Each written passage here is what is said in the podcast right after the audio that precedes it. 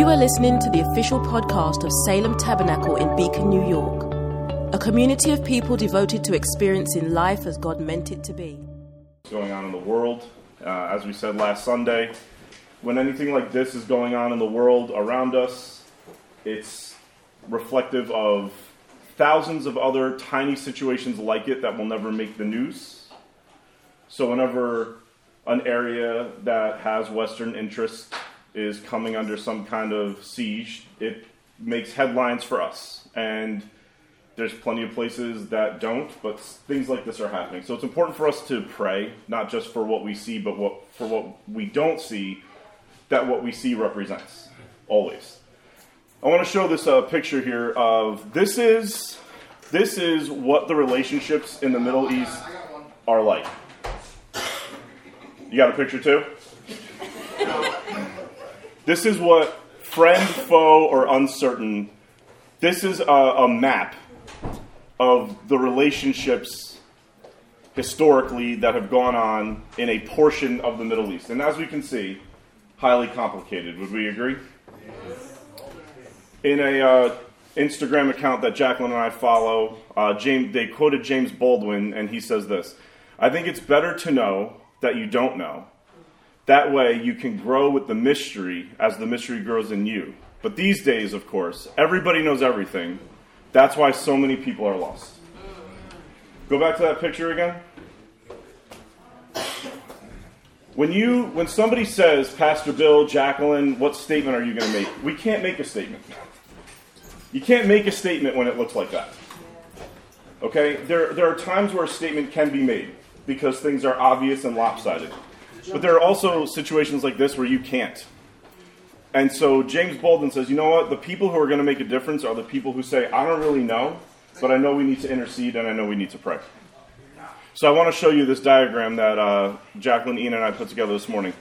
When you think about any two groups of people that are having conflict, what we know is that a bridge needs to be made for them to be able to interact in the Lord. Because this is happening, this is all happening on what we would all say is holy ground, right?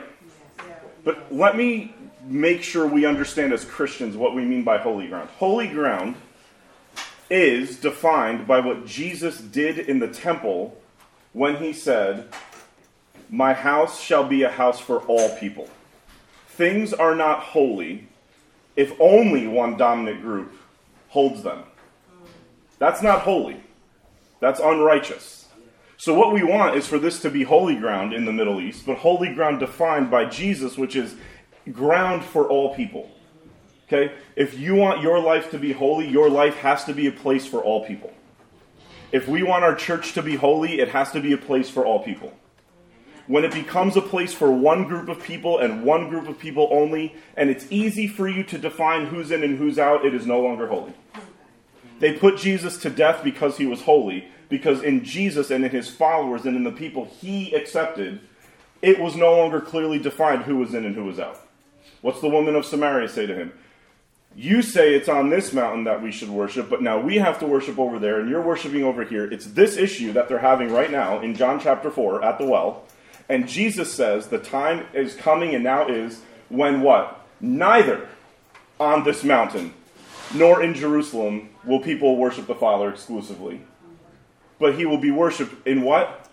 Spirit and in truth. That's holiness. Holiness can happen here. It should happen here. It should happen here. When the church can pray in a way that gets warring people groups to meet in God, then we can build the bridge between those warring people groups. Then we can fill in the bottom of the triangle. But as long as we're not meeting them in the Lord, we cannot build a bridge between any warring people groups. So you have a lot of people, many in this church. There's a fine line, and I want you to hear this. There's a fine line between your priesthood and your ideology. Hear what I'm saying. This is deep end of the pool, even though it's going to sound simple. There's a fine line between your priesthood, which we know from Peter, right? We all are priests, yes? There's a fine line between your priesthood and your ideology. Your priesthood says that you have to bring the suffering of the people you represent, not just before God, but also before the world so they can see it. We agree with this? It's not just that we want to bring other people's suffering before the Lord, we also want to bring it before the world so it can be named and so that it can be dealt with. The worst kind of suffering is suffering that's ambiguous and it can't be named. Yes? There's a fine line between bringing the suffering of a people that you represent before the Lord and before the world, and then tripping up and falling into an ideology that only talks about that group's suffering at, in competition with other people's suffering, and it lands only on one side and it doesn't have compassion for those who are helpless, like sheep without a shepherd, on the other side of the coin. Our job is to remain priests. Our job is not to fall into ideologies. And there's a fine line between the, the devil wants to push us from behind so that we're moving forward with our priesthood, and he wants to push our momentum of intercession into ideology. We have to be priests. It's good that there are people that Jacqueline and I know that are bearing the suffering of Palestine. It's good that there are people that Jacqueline and I know that are bearing the suffering of Israel. But we have to bear it to the point on the top of that pyramid so that there can be a bridge. That's the church's role, is to suffer the pains of intercession. That's our job. Our job is to be Jesus on the cross, as stretched out to both sides as he can possibly be to the point where his body breaks. That's our job as priests. I remember when I put on a collar, there was, and Pastor Mark put on a collar, there was this uproar amongst the people that said, Aren't we all priests? Time for us to act like that, yes? Priests bring the suffering of various people they represent before the Lord, and not every priest represents every person. I bring, Jacqueline brings Salem Tabernacle before the Lord and before the world to the best that we can. Other pastors, other priests are responsible for their people. There are people who need to bring Palestine. There are people who need to bring Israel. There are people who need to bring, you name it, the lists of people that are not represented on that screen right now before the Lord. So, what I'd like to do, we open with Holy Ground, that song to get ourselves ready. I would like you, in your own, on your own, as we listen to Holy Ground and as we get ready for today's conversation, to bear before the Lord the pain and suffering that you know about and that you don't know about. To bear before the Lord the suffering of children on both of these sides, innocent people on both of these sides, evil men and women on both of these sides. Bring them before the Lord. Again, what we want here is we don't want, in the church, we don't want this to be Israel versus Palestine. We want this to be good versus evil. We need the Lord to end evil, not end a people group. Amen? Amen. So Ian's going to put on that song. Let's just meditate and focus on that before we get started today.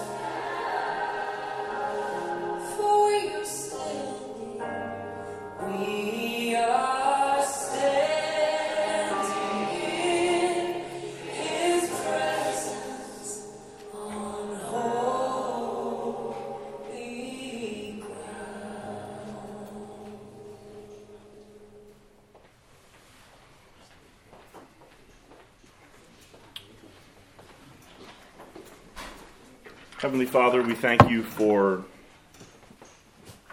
We thank you that you are a generous Father enough for us to be a bit disoriented by the things that happen in the world around us and to have moments of uncertainty about you and how powerful you seem to be at times. And so I pray for anybody who truly allows the atrocities that we hear about and experience, who truly allows them to be felt. And then it rattles their faith, it rattles their orientation toward you. I just thank you that you are, in your goodness, whole enough to hold us in our disorientation of, regarding you in ways that we can't hold other people when they doubt us. And so I thank you that part of your holiness is that you hold us, that you hold us in times when we are crystal clear about everything, and you hold us in times that we're kind of walking in the dark, feeling our way around our faith. And so we pray that you would deliver every man, woman, and child from oppression today. As Jacqueline and I pray every day, we pray that your kingdom would come and your will be done on this earth, that everyone who leads anybody on any level would operate under the influence of your Holy Spirit today. That you would be with those who are in unimaginable grief and sorrow in a way that is unique and sufficient for them. And that somehow the knowledge and glory of the Lord would cover this earth as the waters cover the sea. And we pray Come quickly, Lord Jesus. In your name. Amen. Amen. Amen. Thank you for that. I think uh, Jack and I were talking this morning together about one of the most endearing strengths of who you are as a group of people is your ability to go with us from something very, very serious to something lighthearted to a humorous joke back to something very, very serious, all within the same 10 seconds, 30 seconds, 30 minutes, two hours. And so we appreciate that about you.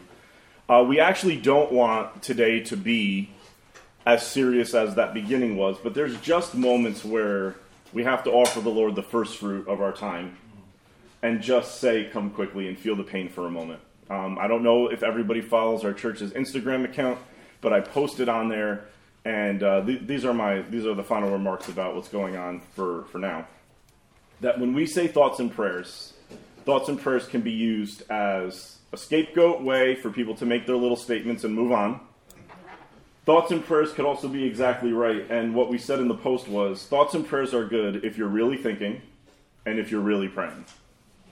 And really thinking means thinking about the suffering of somebody else long enough for it to actually bother you.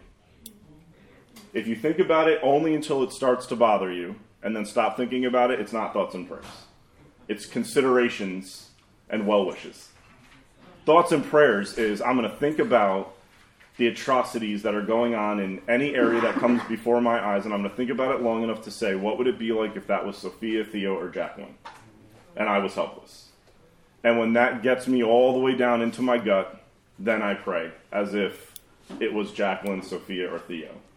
And those prayers have tears those prayers don't have a lot of words because I wouldn't know what to say. Those prayers have groanings and intercessions, as the Bible says, that are far too deep for clear and concise words. So let's have thoughts and prayers, but let's be a church that really thinks and really prays.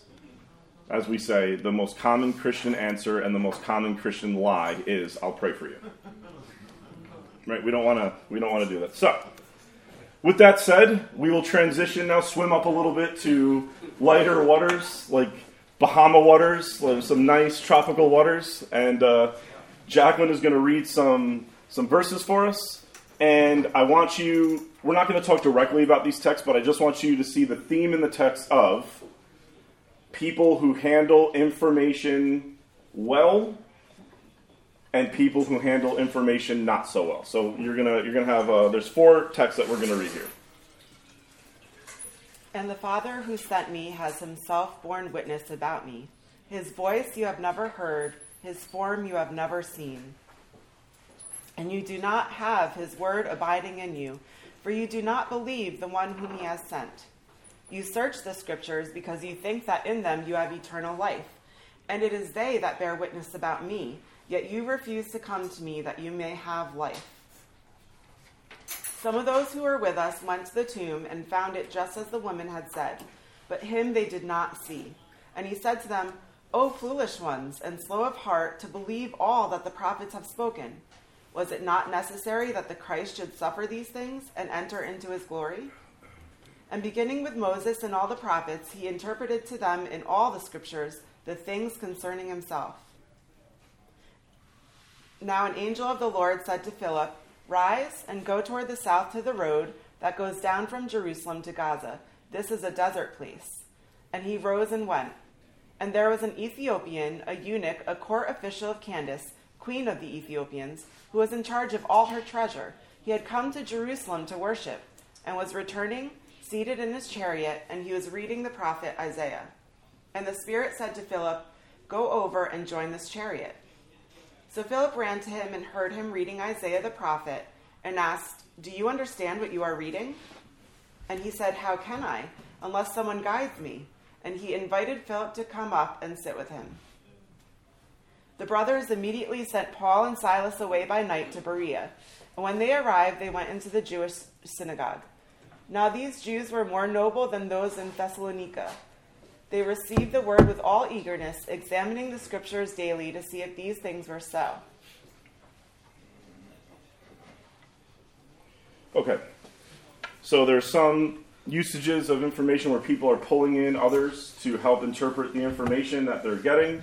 There are other situations where people are sort of receiving information on their own terms in their own way, even good information, but because it's not being processed in a communal way, uh, it's only a, in a sort of indulgent personal way, even good information can be handled very, very poorly.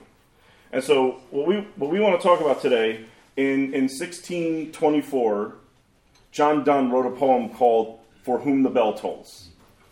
And in this poem, there's three main points. And you can, if you want to be adventurous, leave here today and go read it in all of the various dialects and ways that it's read. It's riveting, riveting stuff. But one of the things he mentions there is that people are not to be islands, but continents. Because when you're a continent, it's easier to not get swept into the sea. When you become an island, storms can bury you. When you're a continent, it's much harder for storms to bury you. Next, he mentions that people must be aware that the bell also tolls for them.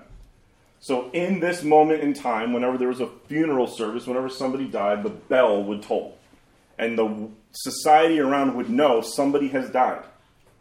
And he talks about observing this. He realizes that there are many people that when the bell tolls, they live aware that one day that bell is going to be tolling for their death and therefore the bell when it tolls is a gift. As David would say in Psalm 90, verse 12, Teach me to number my days, that we may get a heart of wisdom. It's wise to not put off the thought that we're going to pass away. It's wise to accept the fact that the bell is going to toll for us. He says, however, there are people who walk around the streets when they hear the bell, rejoice that it's not tolling for them and think they're the kinds of people where it will never toll for them. Or they put off the fact that it might toll for them in a way that causes them to live unwise lives. That's the second thing he talks about. And the final thing he talks about in the poem is there is pagan wisdom that can be a treasure if it's processed through the community of faith. So there is wisdom out there that is not explicitly rooted in a Christian faith. He, he's taking this off of St. Augustine. And there, there's wisdom that is not explicitly rooted in the Christian faith, but it is wisdom. And when we, we should be out there receiving that wisdom, but we should be processing it through the Christian faith. And when it's processed through the Christian faith, it becomes treasure for us as well as for others, even if it's not explicitly or only Christian wisdom. James would, would talk about this when he talks about wisdom from above versus wisdom from below. Isaiah says this in Isaiah chapter 8 For the Lord spoke thus to me with his strong hand upon me, and warned me not to walk in the way of this people, saying, and God help us, do not call conspiracy all that this people calls conspiracy. So I told Jacqueline put all the soapboxes away because I don't want to stand on any of them. And do not fear what they fear, nor be in dread of them. But the Lord of hosts, him you shall honor as holy. Let him be your fear, and let him be your dread. So here's the thing when it comes to information outside of the church. Is it good, and let's just, because Isaiah said we can, let's talk for a brief second about conspiracies. Is it good that people bring to the fore that there could be unseen corruption in the governments that we live under? Is that a good thing? Yes. Is it a good thing that people are educated enough to talk about the possible ways in which the wealthy one hundredth of 1% could be orchestrating things to make our lives serve them under the illusion that they're serving us. Is that a good thing? Yes. yes.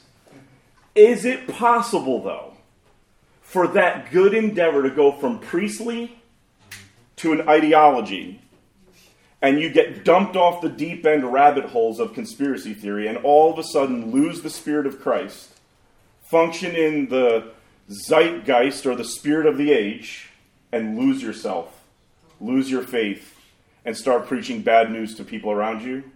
Yes. So every time we're functioning as priests, whether it's bringing the suffering of another group of people before the Lord in the world, whether it's uncovering the hidden agendas that exist in the secular governments around us, whenever you're being a priest, you are an inch away from being pushed off a cliff and falling into Dante's eighth circle of hell. When Jesus is being most fully a priest in the Garden of Gethsemane, he's also rattled to his core about what it is that he's doing, and he asks God to take it away. The closer he is, every time he's entering the deepest parts of his priesthood, immediately there's the demonic. Immediately there's the opportunity for him to jump into a secular safety net, blast everybody, but not reveal the foot washing cruciform love of perfect humility.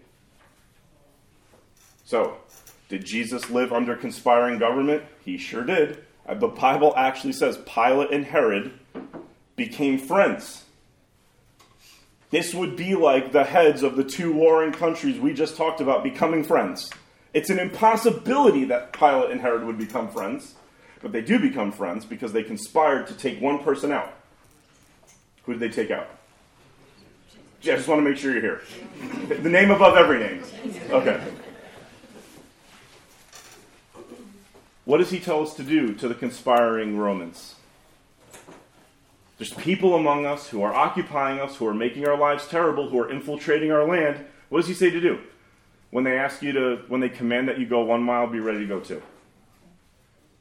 No. If they slap you, turn the other cheek.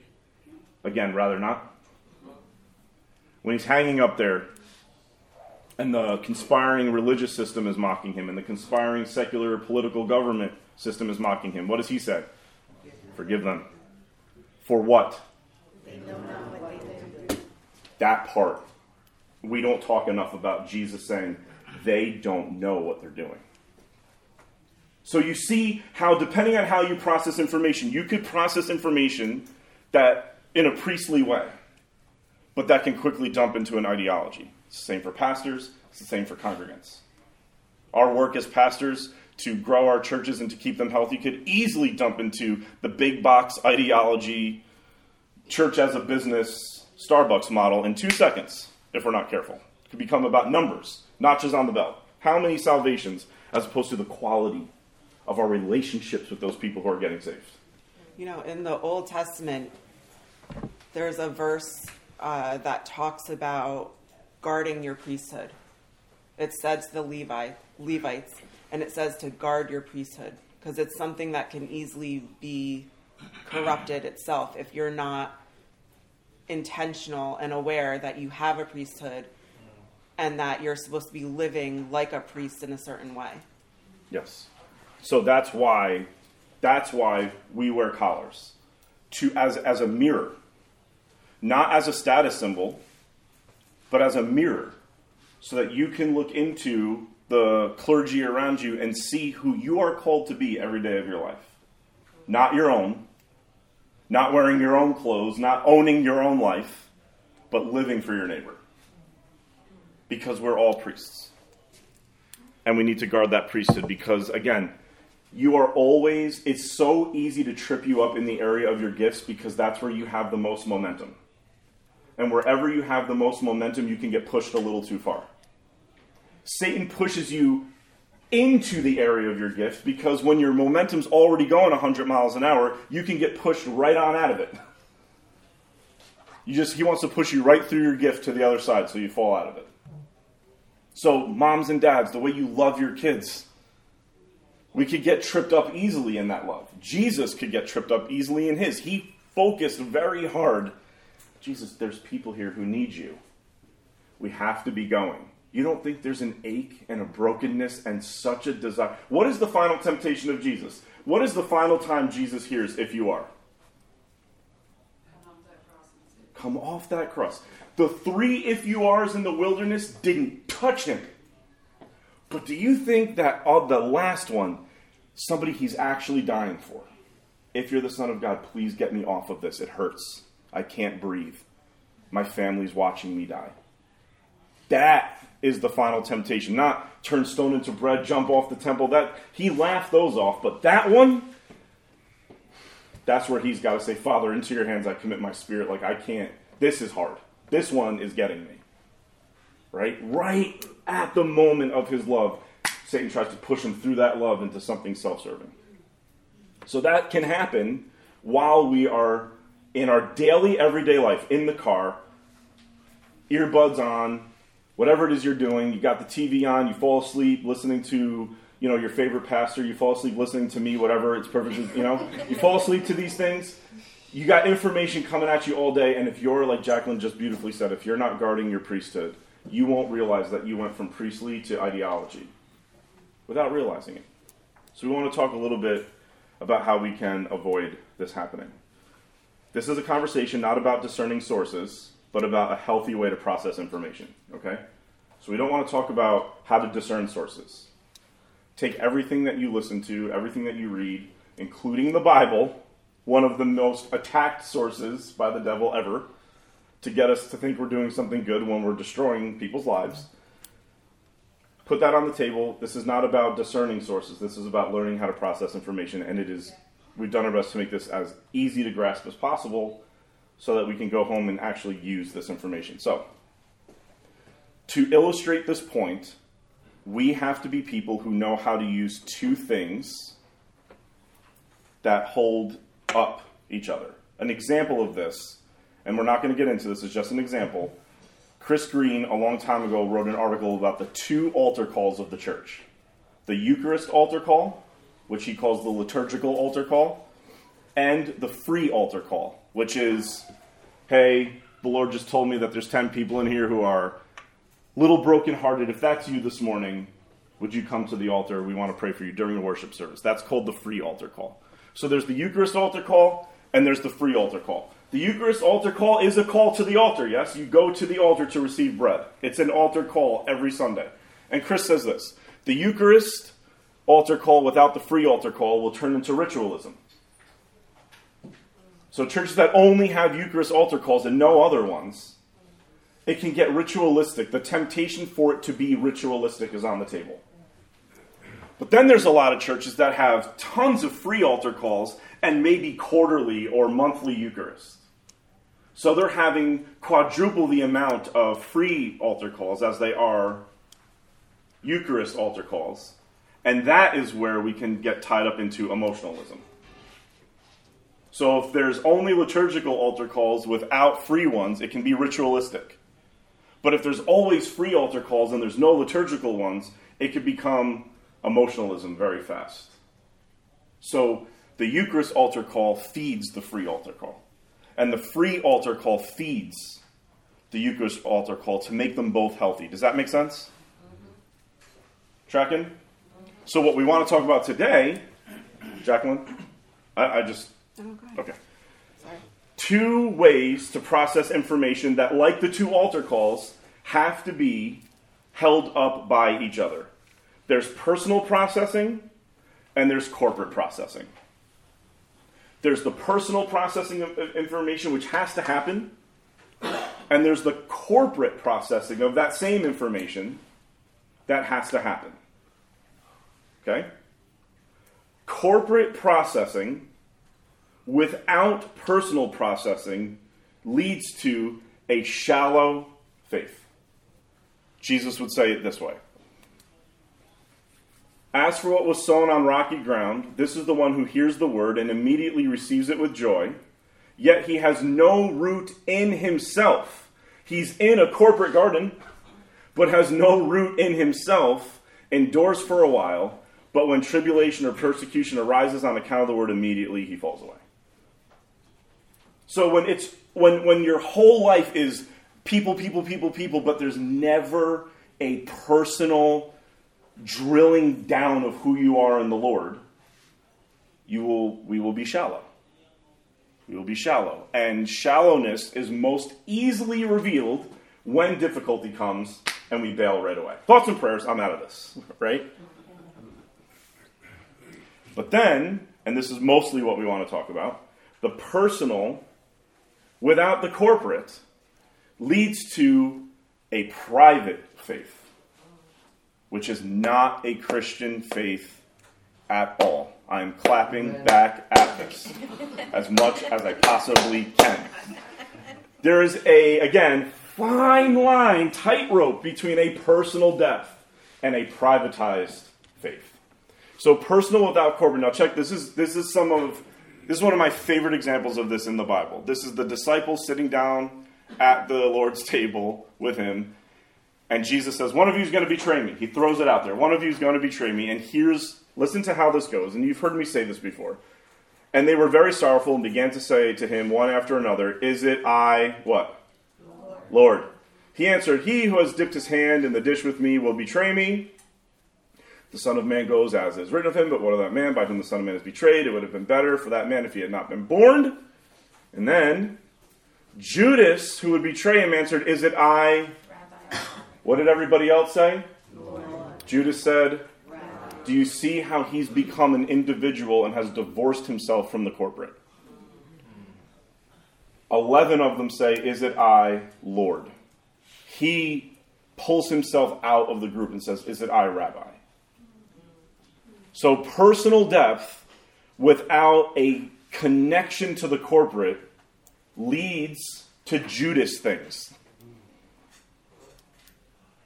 You see that? So, the personal needs the corporate to stay alive. And the corporate needs the depth that comes in your personal life for it to stay alive. They feed each other. Thoughts, comments? I, I, was just thinking this is a great example of um, it becoming an ideology too. In what way? In the sense that uh, they believe that Judas was acting out of uh, political ideologies. Nice. Um, and even one that seems to be uh, something in favor of his people to, you know, further this further yeah that's right further jesus overthrowing the government that was oppressing them and becoming the king that he actually believed him to be. But it was his ideology that ended up mm. causing him to do this. There you go. And and you read when you read about Judas, often he he leaves to go do something. Like a couple times in the text, especially in John's, John's gospel, he leaves to go do things. And there's that sense in which he's he, as Eugene Peterson would say, he's definitely part of the crowd, but he refuses to be part of the group. And I think that's what a lot of us do. A lot of us want to be part of the church crowd, but we don't actually want to be part of the church community. Right? Like, even Jesus, his dad, and his spirit are one and also a community. They're very personal, right? And they're also very corporate the Trinity is the personal and the corporate becoming one in and of itself. And he tries, after all that, he tries to go back to the religious people and say that he did something and he's trying to make amends, but they're not open to receiving that. For the same reasons, right? Mm-hmm. He goes. ideologies. he goes to the Pharisees and says, I betrayed innocent blood, and he repents, and he's looking for absolution. He's looking for them to forgive him. And because they're so wrapped up in the corporate only, they say, See to it yourself. Because people who are wrapped up in the corporate become very elitist over any individual that they could help. So Judas is wrapped up in the personal, makes a huge mistake, goes to the corporate and says, I've made a mistake. And the corporation turns around and says, See to it yourself. And he does. And it's their fault. They could have said, It happens to be Passover. We're, we happen to be sacrificing this lamb. Come, sit in this Mass, and we will speak the words of forgiveness over your life that Moses commanded us to speak that anyone who faces this temple and asks for forgiveness will be forgiven. But they don't do that. So, great call on the uh, personal. Yeah, they, they weren't acting priestly towards him when they were supposed to be because they had bought into the ideology themselves. So, do you see what's happening here? That's great. Thank you. This is a bit, whatever information you're processing from the Bible to the news and everything in between, it needs to be processed personally, not privately, and corporately, but not in a shallow way.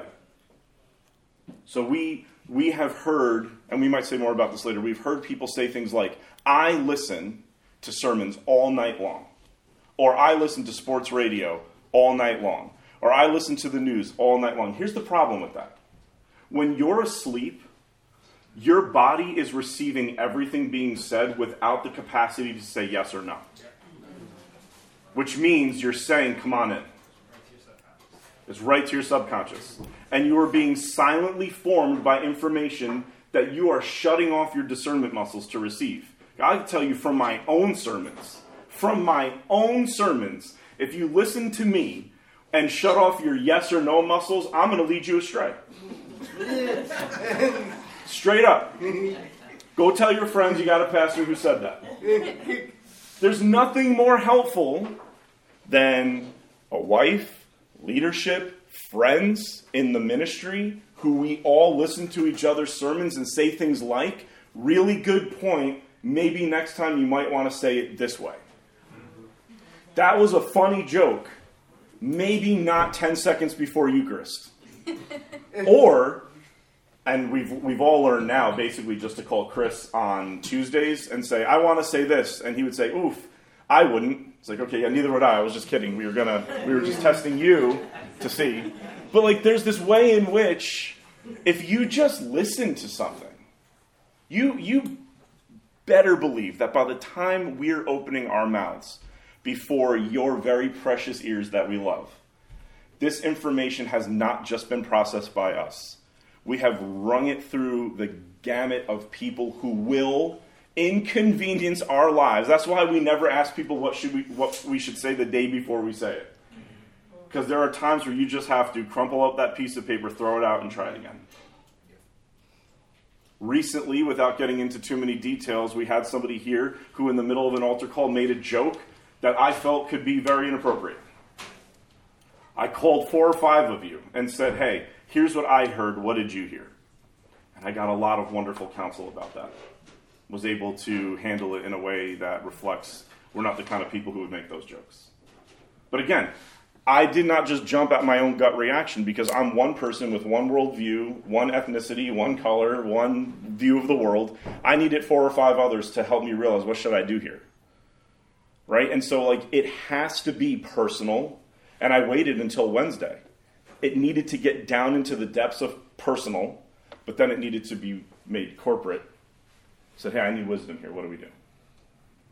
Every one of them said, "We are so happy we don't have your job." And I said, Well, with all of you answering your phones, I'm very happy I have mine. Right? We're not in this by ourselves. You're not in this by yourself. Does this make sense? So, whatever you listen to, even the Bible, even the Bible, read alone, processed alone, just me and the Holy Spirit, that's all I need. No, it's not. That is so dangerous. Because the Holy Spirit isn't by himself, He's always with the Father and the Son. We need to read the Bible, process Christian things together. Together. One, one more thing on this. We, when back, you know, when I was in other churches, to say to be safe, we would say things like the pastor offered a book and said, "Hey, I want us all to read this book." We would read it and say, "This is what we believe now." So you would take the book and say, "Our pastor's saying yes to all this stuff." But that's not how we want to do things. We want to throw books out like we're going to do in January with this book and say, we believe that this book is overall good. But let's learn from what's good, and let's also find what we don't think is so good and learn from that as well. There's not just yes muscles or no muscles, it's yes and no maturity. Does that make sense? Mm-hmm. Anything to add there? Moving along. We're running out of content here. That will never happen. That'll never happen That will never happen. with you. No. Oh, please. Jacqueline's got content. She's just she's just more economical with her content than I am. She she saves. I spend. But we both have content. So we want to say that you're already learning in isolation creates the most common cult that exists in the world today, and that is, you ready? The most common cult in the world today now is the individual. A person who has in, in themselves, they are a leader, a follower, a pastor, a congregation, a judge, a jury, and an executioner, all within their own self. And they don't need anyone unless that person's going to agree with them. The most common cult in America right now is the individual person cut off from a healthy community of faith. Receiving all kinds of information in the comfort of our own headphones and Walkman. That's all. I know. I know. Dad, remember the red and maroon one that you had? Oh, yeah. Yeah, you hit the button and it took like an hour and a half for the thing to open for you to put the. that person, we can, and, and then we have the illusion that we're connected because we're receiving this information a lot in a lot of ways on social media platforms. So there are actually a lot of people involved. But when you're not, listen to me, when you're not accountable to somebody's physical physical face, it's not a relationship. I could say stuff. I think it was Annie. She's she's in there watching our kids right now. Was it Annie? Or was it Matt? It was Madeline. Anthony, it was Madeline. Your wife. You know her? Yes. She said back in the day, we people used to have liquid courage. They would drink a little bit and start saying all this stuff. And she said now we have hiding behind our screen courage. Same thing. We're drunk on privacy and saying all kinds of things that you wouldn't say. I've had people in this church say things to me, and I said, All right, cool. Next time Chris House comes and we all meet on a Saturday morning, can you ask this question out loud? No. Ah, okay. Just check it, right? When you're accountable to somebody's face, that, and you can say something, that's when there's a relationship. That's when there's the corporate. When you can just say stuff without having to see the joy or the pain that that thing that you said causes. It's the illusion of the corporate, and therefore it's the personal becoming private. Thoughts? You're right. Mm-hmm. Makes me nervous when I say a lot of things that you don't have anything I'm else just to say. thinking. I'm just thinking. Yeah, that makes me nervous. I feel like, all right. It'll all come out at the end. Yeah. so we have, let's see what time it is here. Yep. Cool. We have two processing techniques. And this is hilarious. So, Jacqueline, tell them about when we like first started dating. And I will call you and try to impress you with my biblical knowledge. this is not this none of this is fabricated. I would call her and be like just try to steer the conversation into she comes from the most holy family on the face of the earth. So it's like I have to I have to flaunt this this part of my life. So I start, I start just dropping dimes, boom, making it rain out there. Danny dimes, you know what I'm saying? And then Jacqueline starts to ask me, You were you were very proud of yourself. super proud of myself. Um, I started to ask you where you heard that or read that, and you didn't really have an answer, and you were kind of mad at me for asking that. The word kind of is her after 13 years showing mercy and grace. I was very mad. Like, what are you talking about where I heard it from? It came from me. That's why it's awesome. When I would say stuff to Pastor Mark, what's something that he said that would always bother me? Do you remember? In the same vein? The the authors and the sources. Yes. I would say something to Pastor Mark, and he'd say, Oh, Eugene Peterson said that. Oh, yeah, I, I just recently read C.S. Lewis said that. Mm-hmm. And I'm like, I didn't read them. Mm-hmm. So I said it. So I'm Eugene Peterson and I'm C.S. Lewis. Here's the thing I didn't realize he was complimenting me. Right? I didn't realize that Jacqueline was trusting me. That's interesting. Where'd you get it from? Nowhere. But then I finally this is this is the second this is part two of this harrowing tale. I I Started doing started research. doing that, tons of research, and I'm now I'm writing sermons with quotes and all this stuff. And then what does she say? Tell me what you said next. Um, What's your one sentence? yes. What's your one? What's your one sentence? I'm like, my what? She's like, tell me your whole sermon in one sentence without all the quotes and cites. You could see where I was an English major, right? An English teacher, actually, right? Because you have to have all your citations and your sources and know where you got things from, but then also you should be able to narrow your main point down to one statement. Yes. What is something, I'm just putting you on the spot with trivia questions here. What is something you would always hear once you started doing that while I was preparing sermons? Uh, Words I can't say is down here. I don't know. Yes, that. Kobe. He, he would spend hours writing sermons up and then just toss the entire thing out. Because I couldn't say it in one sentence. So, part one, you need to say more. You need to cite sources. I need to know where you got this from so I know that it's just not craziness. So we do that, and then she's like, there's way too much here. You're citing way too many things. Can you say it all in one sentence? That's what I was doing when I first called you. I was saying it all in one sentence. But this is the two processing techniques of information that we need. We need to be consumptive.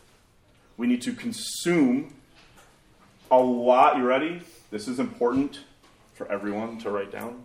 You need to consume a lot of information that is different in its stances on things. Fight the algorithm. We should get t shirts made. Fight the algorithm. Fake your phone out and like some stuff that you don't like. Make it not know you. pause on something that you would not normally pause on just to confuse it for a second. Read the opponents of the things that you believe. Not to arm yourself. Salem. Not to arm yourself, to educate yourself, to be able to be hospitable. Isn't it amazing when you go to somebody else's house and you sit down at the dining room table and they have sitting out there your favorite candy, your favorite pumpkin spice creamer for your pumpkin spice coffee that they have. And you sit there and you say, you know, I spent, I spent, uh, when, when Pastor Mark and Danielle moved to Oklahoma, I went to their house to spend a, a few days with them, and I went in there. Me and Chris Green showed up, and in Chris Green's bedroom, there was like all these like weird, sophisticated candies that I never heard of in my life, and I had Tootsie Rolls and jelly beans. and a Christmas Yankee candle in July in Oklahoma. But the thing is, you walked in, we walked into our rooms. So here's Danielle like going to the Family Dollar to get my stuff, and going to like the dark web to get Christmas candy. But what was happening there was they knew not just who they were, Pastor Mark and Daniel, but they knew who we were. and they made us in a new place feel like there's a little taste of home here. Right? Imagine we educated ourselves on our opponents, not to be able to fight them well, but to be able to actually lessen their defensiveness by finding things that we do agree on, setting them out on the table. Now we can have a discussion about the more tense stuff, right? So it's important to be consumptive. It's important to consume information, especially if you lead on any level in your life, from having children to having students to whatever else it may be. It's important to know more than just what is easy for you to comprehend. And we're going to read a scathing verse from Jude in a second about that. Um, I think also uh, you've said this before about looking at the types of authors that you're reading and the various demographics that they come from and making sure that that is varied too.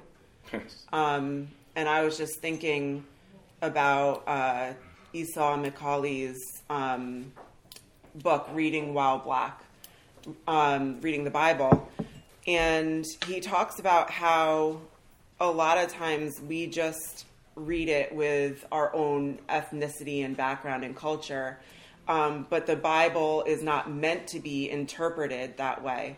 And so, even when we're approaching the Bible, we have to read it through a broad variety of voices from around the world um, that will give us a more full understanding of it. Otherwise, we're going to be too narrow minded and not really be able to learn everything about Jesus that we would normally be able to learn when we read it.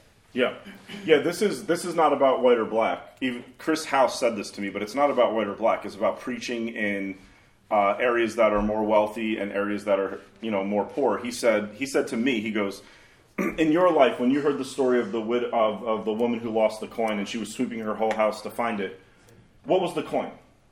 And I was just like, you know me, like same thing with Jack, and I was like, all these analogies. The coin is my faith. The coin is whatever. He said, Go preach that sermon in a place where everybody's living below the poverty line, and you know what that coin is? A coin. And you know why I have to search my entire house to turn it upside down? Because I need it for milk. Mm-hmm. Oh. So he said, when you read it just through your own lens, there are some people where you're privileged enough for the coin to be a metaphor. There's other people where the coin is a coin. And you're disappointed while she can't find it, and you're rejoicing with her while she does find it, and you know why the whole town shows up to rejoice that she found it, because everybody understands how heartbreaking it is to lose a coin, which could be half of what you have.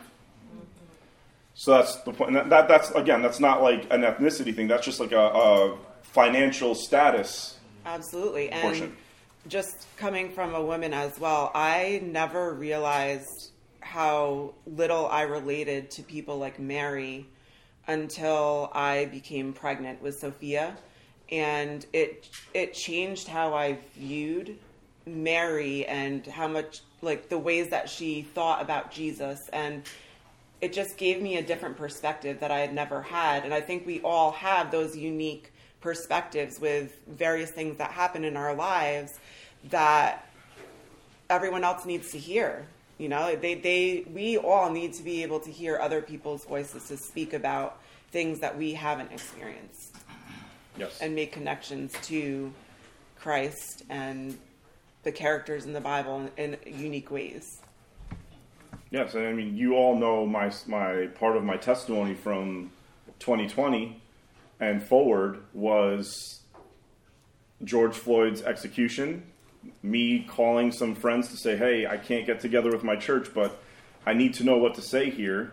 And a friend of a friend, his name's Dante Stewart, he said to me, Well, I have my first question for you is, what are the demographics of your church? And I told him proudly what the demographics of our church is. And then he said, Okay, turn around and look at your bookshelf.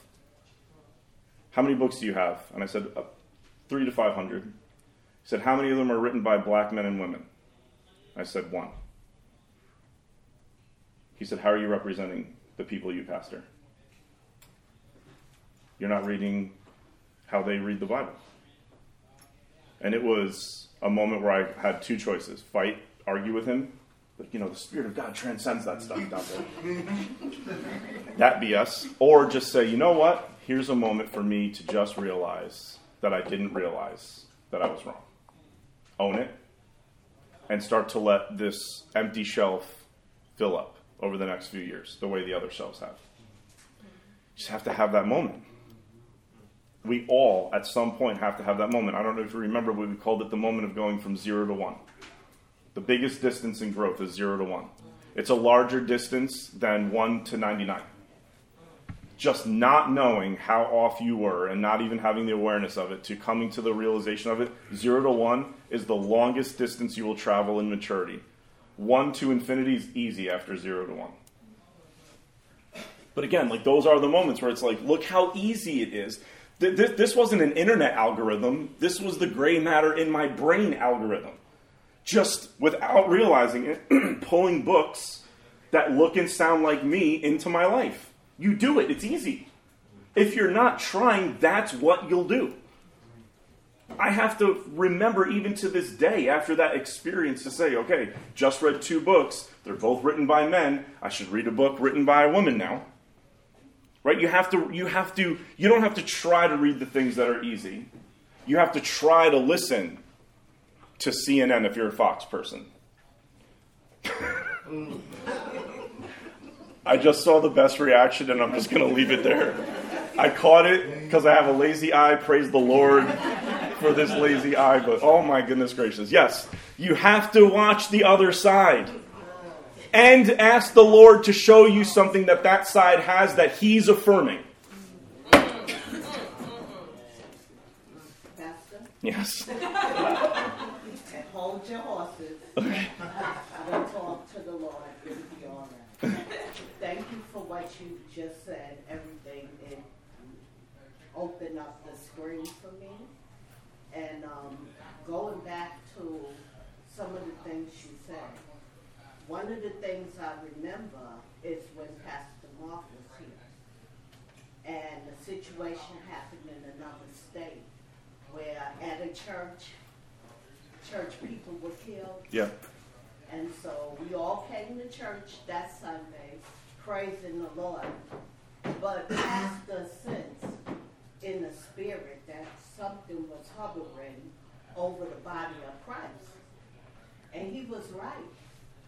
Some of us, you know, was feeling some kind of way because of what had happened. And so though we were trying to praise the Lord, we weren't fully there because certain things needed to be addressed. And he stopped everything and addressed the problem. And the problem was for some of you who weren't here. Um, a white guy, young man, went into a church and he killed a bunch of black people. Okay. Um, I think that was 2015. I could have been wrong. And so Pastor Mark sensed in the spirit that, you know, many of us people of color, you know, we were feeling the pain, and we were. And I know that because I was there. I looked around at all the black people, and I felt what they felt, and the brown people. And there were some of y'all who don't look like us who felt it too. Mm-hmm. Okay? Whether you admit it or not, don't matter. You felt it, and I felt it. And Pastor Mark admitted it, and we prayed, and we moved forward. And it was wonderful. Everybody moved in, the Spirit of the Lord came in, and it was good. So thank you for what you said. Um, and I forgot about it, but you led me to it. And he's been a good teacher to that end. Excellent. You know, he's told us if you, you want to preserve this gift that we have in the church, you you need to have your eyes and ears open. And like I remember Rabbi Brent said to me, he said, you know, it's easy, and, and Father John Williams has said this too, it's easy for some of us because our churches are entirely Democrat or our churches are entirely Republican. So we can't imagine how hard it must be for you as a pastor to navigate the ethnic diversity and the political diversity in your church. And what I always say in response to that is it's, it's, it's not just hard for me, it's hard for everybody in the church to navigate that because we all want to hear things. And everyone in this church, not just me, not just Pastor Mark, but everyone in this church has laid down everything that you would like to hear to realize a lot of different things need to be said here because there's a lot of different people, both religiously when it comes to baptism. That was a challenge for a lot of people. And you all responded very well, helped me respond very well. And we have 53 people getting baptized in a month and a half. Amen. We've done it with religious stuff, liturgical stuff, social justice oriented things, you name it. But it's not just it's not just the hard work on our end. It is the hard work on your end to recognize that there are going to be days where you need to hear it and you will. There are going to be days where you need to hear it, but somebody else needed to hear something different and they got what they needed to hear. But in a couple Sundays, it'll come back around like sharing, sharing the pain, sharing the celebrations in an area where we have limited amounts of days and time to do it all. That is what I would say is probably the strongest part of who we are as a people, as a community, is our ability. You're all hospitable. It's not just Pastor Mark, Jacqueline, and I, Danielle. It's it's it's you. It's you. And the way that you have come to our rescue when we're like, wow, we got to open our mouth. We have to say something. We don't know. And the way that a lot of you, like I know, Barbara, to, to your point, sometimes when we call somebody in the church and say, hey, we need to speak to this thing that happened, it's traumatizing for people to have to relive their pain to explain it to somebody who doesn't understand it. And again, we appreciate the labor of love, the cost that it takes for some of you to explain things to us that you feel like maybe you shouldn't have to explain. Relive a lot of trauma over and over and over again so that we could understand it, so that we could digest it, so that we could pastor well. It's a labor of love here. We're just tightening some bolts, we're not reworking the ground here. Thank you for that, Barbara. Well, I think this is a good time to go to breakfast. Oh wait, let's just let's just finish this real fast. So real quick, and then Jacqueline, and then breakfast. So consumptive only. We said this already. You're going to be unaware of your own malformation. Don't listen to information all night long when you fall asleep. Please, in the name of Jesus, don't do it. Sleep in silence. Let the Holy Spirit hover over you. You don't want to be being formed and also not be coherent at the same time.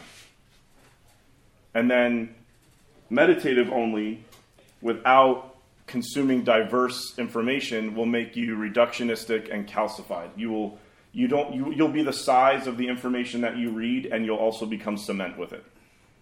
Hard to turn, hard to pivot, hard to be only people who agree with you can fit into the fossil that you become in that moment. So read, consume information, diverse information, and also be meditative. And we're going to talk in detail about that after breakfast. I was going to talk about the gala. Yes, okay, so switching gears. We're going to eat. We're going to be ready to eat. Ian, are they ready? Five minutes? Cool. Jacqueline, I have on my notes here in massive font. Don't forget to announce the Christmas gala, or Doreen will murder you, like she almost did last night. We're last time. scared for our lives. We're scared for our lives. And she's sitting right there. She's so- sitting in the front on purpose. So, Jacqueline's going to share something about the gala. We will pray, and then we will eat. Okay. So um, we really need a few things for the gala to be able to um, run smoothly this year that we don't have yet. The first thing is men, if you are able bodied, we really need you to sign up to volunteer for that Thursday and Friday night. Um, obviously, the, we asked some women to volunteer as well for um, specific roles, but we also want to make sure that the women are able to host tables and um, and be a part of the tables and talk to people while they're there. So we really need as many men um, as possible to sign up for um, a role to volunteer for those nights. Um, we're, we also really need hosts, table hosts for Thursday night. We're pretty much full for Friday night, um, but we really need some more uh, table hosts for Thursday. So if you have a table that you're hosting for Friday, but you're not hosting for Thursday, um, consider maybe doing both nights. Um, or if you're not doing a table at all and you're you would like to do that, join with a friend if you want. Um, if it's the the uh, money that's an issue, join with someone else. Do it together. If it's you know shopping time that you don't have, doing it with someone else will really be um, a way to do it. And I know it's it's obviously fun to do as well. We have some resources for people if that's the problem. Yes. Okay. Doreen said we have resources for people if that's an issue as well. Um, and then the last thing that we need is we are asking for donations. We um, still need quite a few donations for our auction. So if you have things at your house that are new or like new, um, especially like beauty items, spa items, things like that, but really anything that's new or like new, uh, we're going to be collecting that over the next couple of weeks in the foyer. So just bring it in, place it in the basket. Um, that would be really helpful as well. Am I forgetting anything? Um, we still need uh, women for other volunteer areas, particularly on Thursday. Okay, so women for other volunteer areas. All of the signups are right on the desk right there. So as you're going to get breakfast, take a look at the signups, see if there's anything that you could do. We really, really appreciate it. Thank you. Let's uh, let's pray. First of all, let's put our hands together for these guys. who've been there.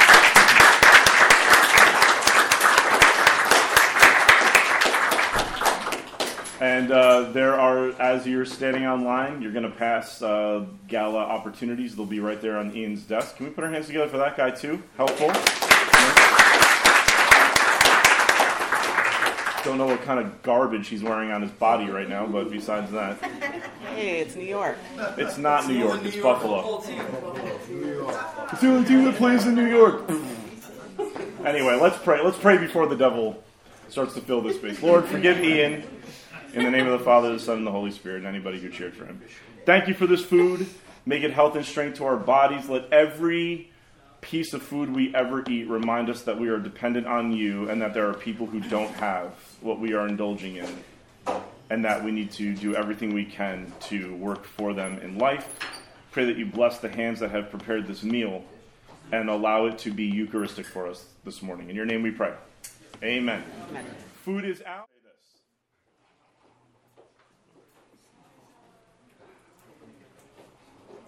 But these people blaspheme all that they do not understand, and they are destroyed by all that they, like unreasoning animals, understand instinctively. Woe to them! For they walked in the way of Cain, abandoned themselves for the sake of gain to Balaam's error, and perished in Korah's rebellion. I actually want to read this again. These people,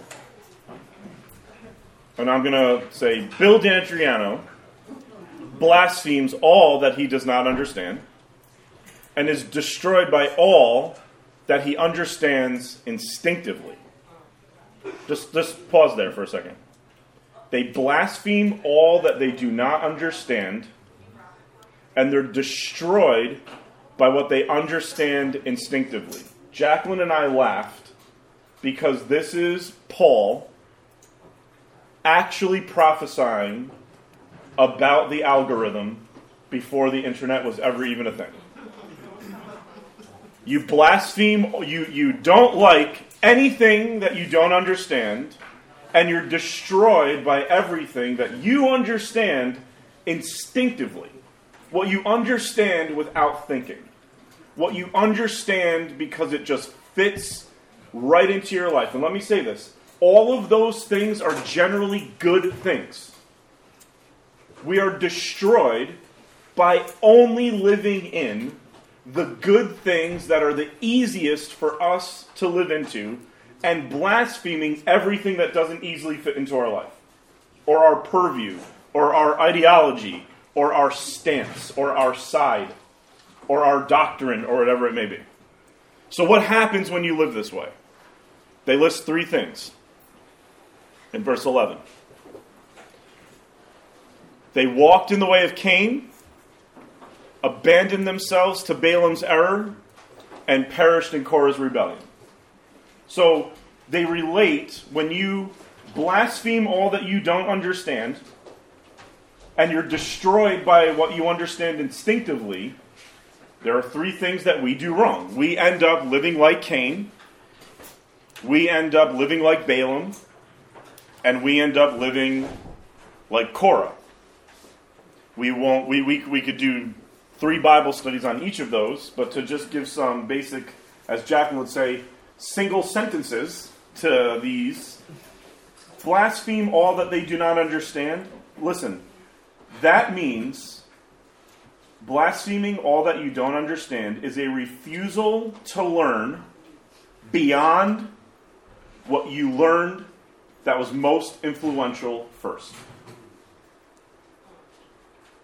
Every one of us received information, especially in our salvation story. We were saved into a denomination of Christianity that was well doing its thing by the time we showed up there. And so we learned all this stuff, whether it was Catholic, Greek Orthodox, Pentecostal, Evangelical, whatever it was. We learned it, and it was influential. But when we only ever stay with the first things we learned that were the most influential, and you ready? Maybe even saved our lives. Okay? If that's all we ever guard now for the rest of our life, we will end up blaspheming the other things that are equally as good, that saved other people's lives also from a different denomination of Christianity. It's just for that one example of, of faith stuff. But this is political. This is ethnic. This is gender. I mean, like, whatever we learned, whenever something influenced us and it changed our life or it opened our eyes, we tend to stick with that thing, that source, that way of viewing the world, and then slowly defend ourselves against all the other ways.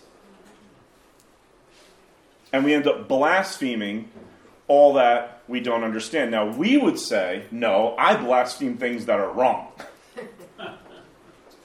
But you're saying that, but what's really happening is it's just that you don't understand the other side. It feels wrong because you don't understand it. Well, I don't see it in Scripture. When I read my Bible, you won't see it because you haven't been programmed to see it. Because Jesus loves us so much that he won't let us see all the truth in the Bible. Otherwise, we would never need another person, let alone anybody who's different than us. He has wired you to not see good things in His Word so that you need somebody else. He could have made us all the same. And we could have just shared information that we all agree with all the time. But he didn't. He's he keeps me from seeing, you ready? The Lord keeps me from seeing things that I need to give to you because like the apostle Paul, I should be saying to you, I'm offering you what I received from. 1 Corinthians 11. I received this from a friend. I find myself praying, Lord, I don't, you know, this is this is tough one.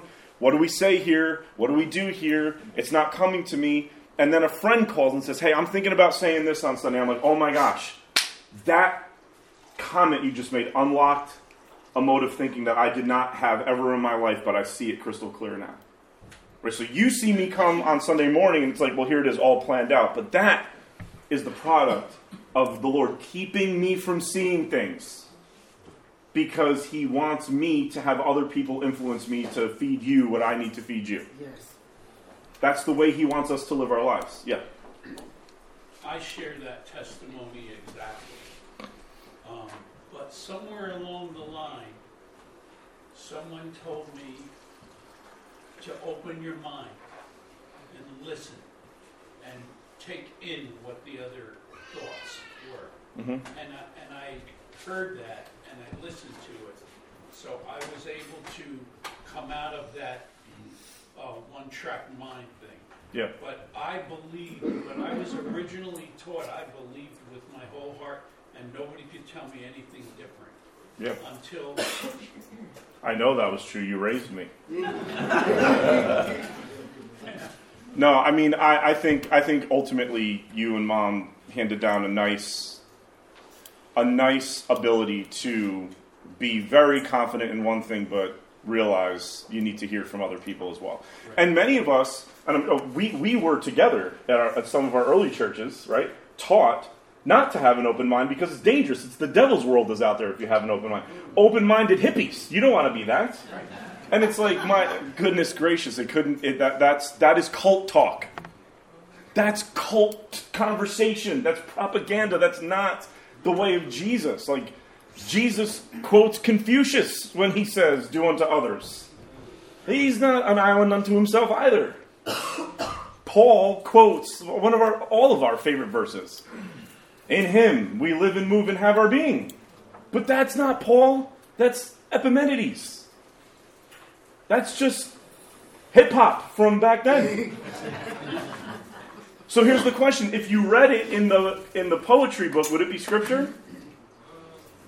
Maybe. Because Paul quoted it in what we call scripture. Right? So he's open.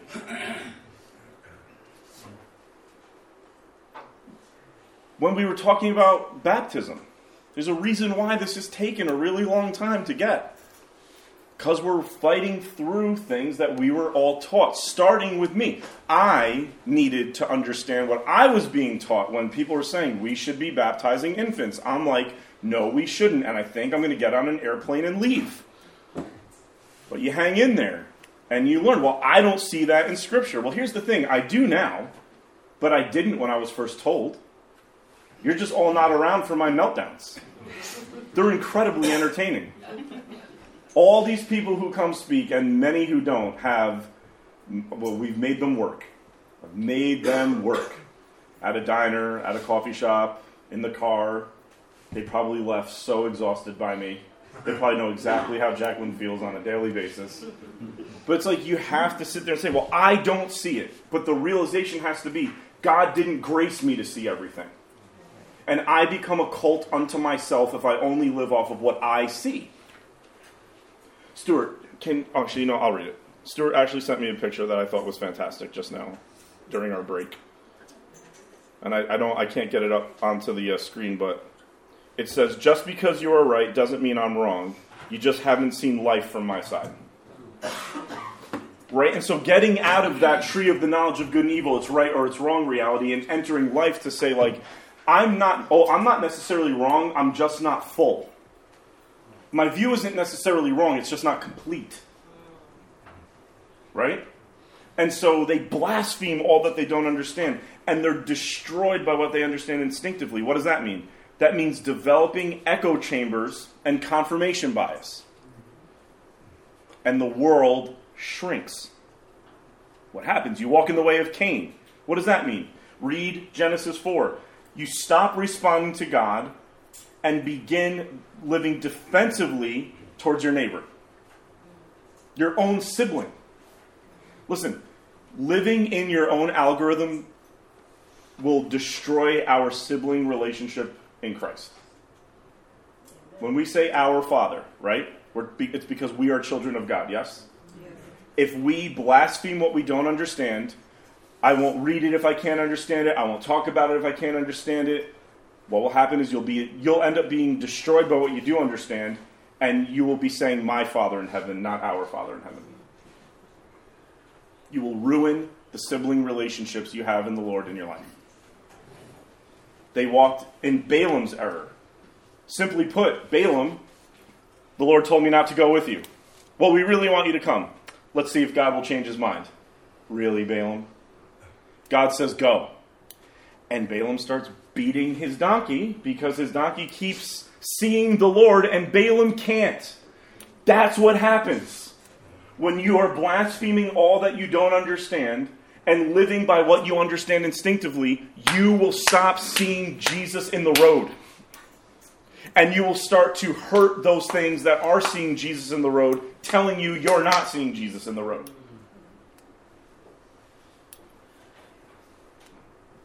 I'm in a current situation with somebody who is not seeing the 30,000 ways in which Jesus is opposing this decision they're making. And nope, nope, nope, it's fine, it's fine, it's fine.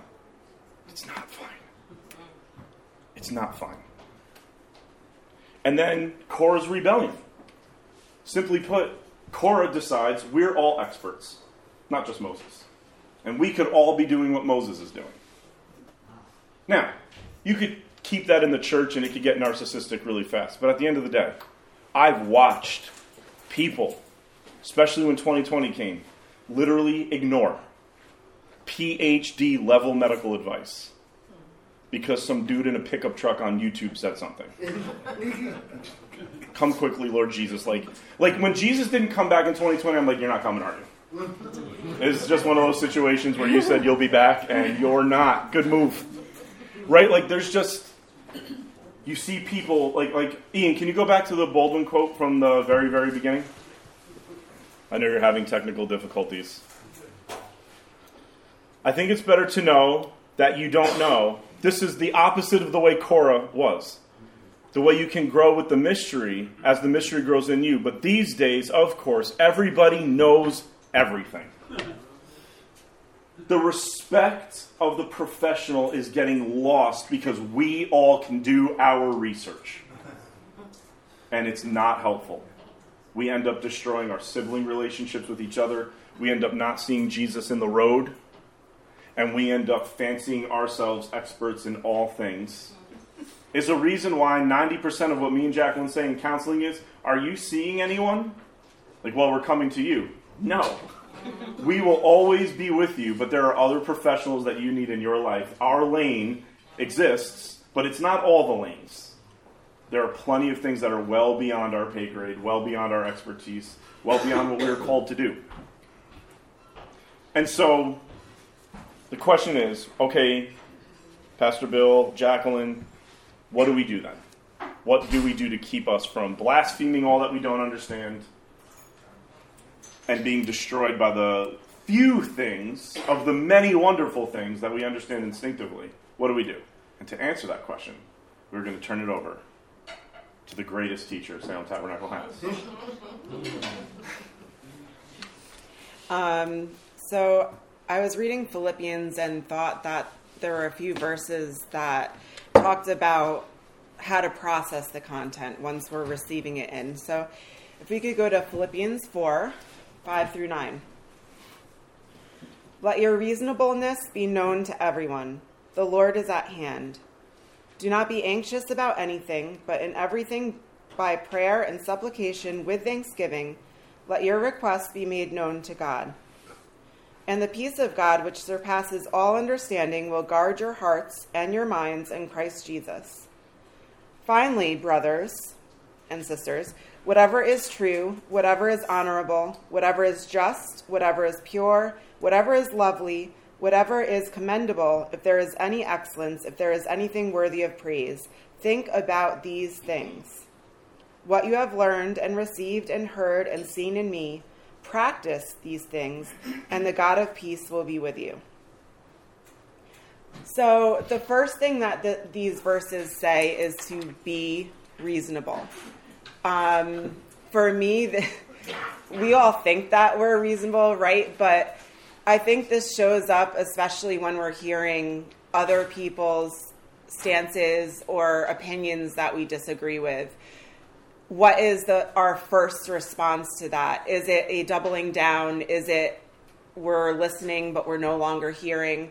Um, or I love this phrase by uh, Chris Green. He always says, "Can you say more about that?" And so that phrase, I think, is just a really good one to approach like reasonableness. Can you say more about that? I want to take a second glance. I don't want to just have the first thing that I see or the first thing that pops into my head be what I'm standing on. I'm going to be reasonable. I'm going to be someone that can be reasoned with and examine reasoning and not just take it at face value, take what I thought right away, and then move on or or fire back, right? So again, first be reasonable. Second, he says, Don't be anxious about anything, but in everything by prayer and supplication with thanksgiving. Let your requests be made known to God. So, second, be prayerful when you're processing things. If you're talking or posting more than you are praying for something, there's a big problem, right? So, and this goes with conspiracy theories, right? Like you think that you have a special knowledge about the government or an organization. It goes with knowledge you might have about a friend, right? That God's revealed something about it. If you are talking about this thing more than you're praying, you really, really need to reconsider it. And can we just say here, this is so important praying about it is actually praying about it, right? So actually praying about it, mm-hmm. and which for me would be sitting there not saying much, but thinking about what I'm thinking about and waiting for the Lord to give me a thought. But also, it's reading the Bible is always prayer. Reading the Bible is prayer. Every time you read the Bible, you're communicating with God, it's prayer. Reading something like Matthew 5, 6, and 7 regularly, and then matching up your view with does it fit inside of the most cohesive sermon Jesus taught? So, this view that you have, does it fit inside of blessed are the poor? Does it fit inside of do not be anxious? Does it fit inside of do not be greedy? Does it fit inside of go the extra mile? Like reading something like Matthew 5, 6, and 7, or reading Philippians chapter 2 and saying, Does what I have in my mind, what I believe to be true about the world, or the ways in which I feel like I'm supposed to live out what I believe to be true, does it fit into the category of Jesus? But to do that, you'll have to think through that and also ask other people to say, I think this view that I have fits in with the Sermon on the Mount. Do you? And not just look for confirmation bias, but let yourself be reasonable, meaning able to be reasoned with.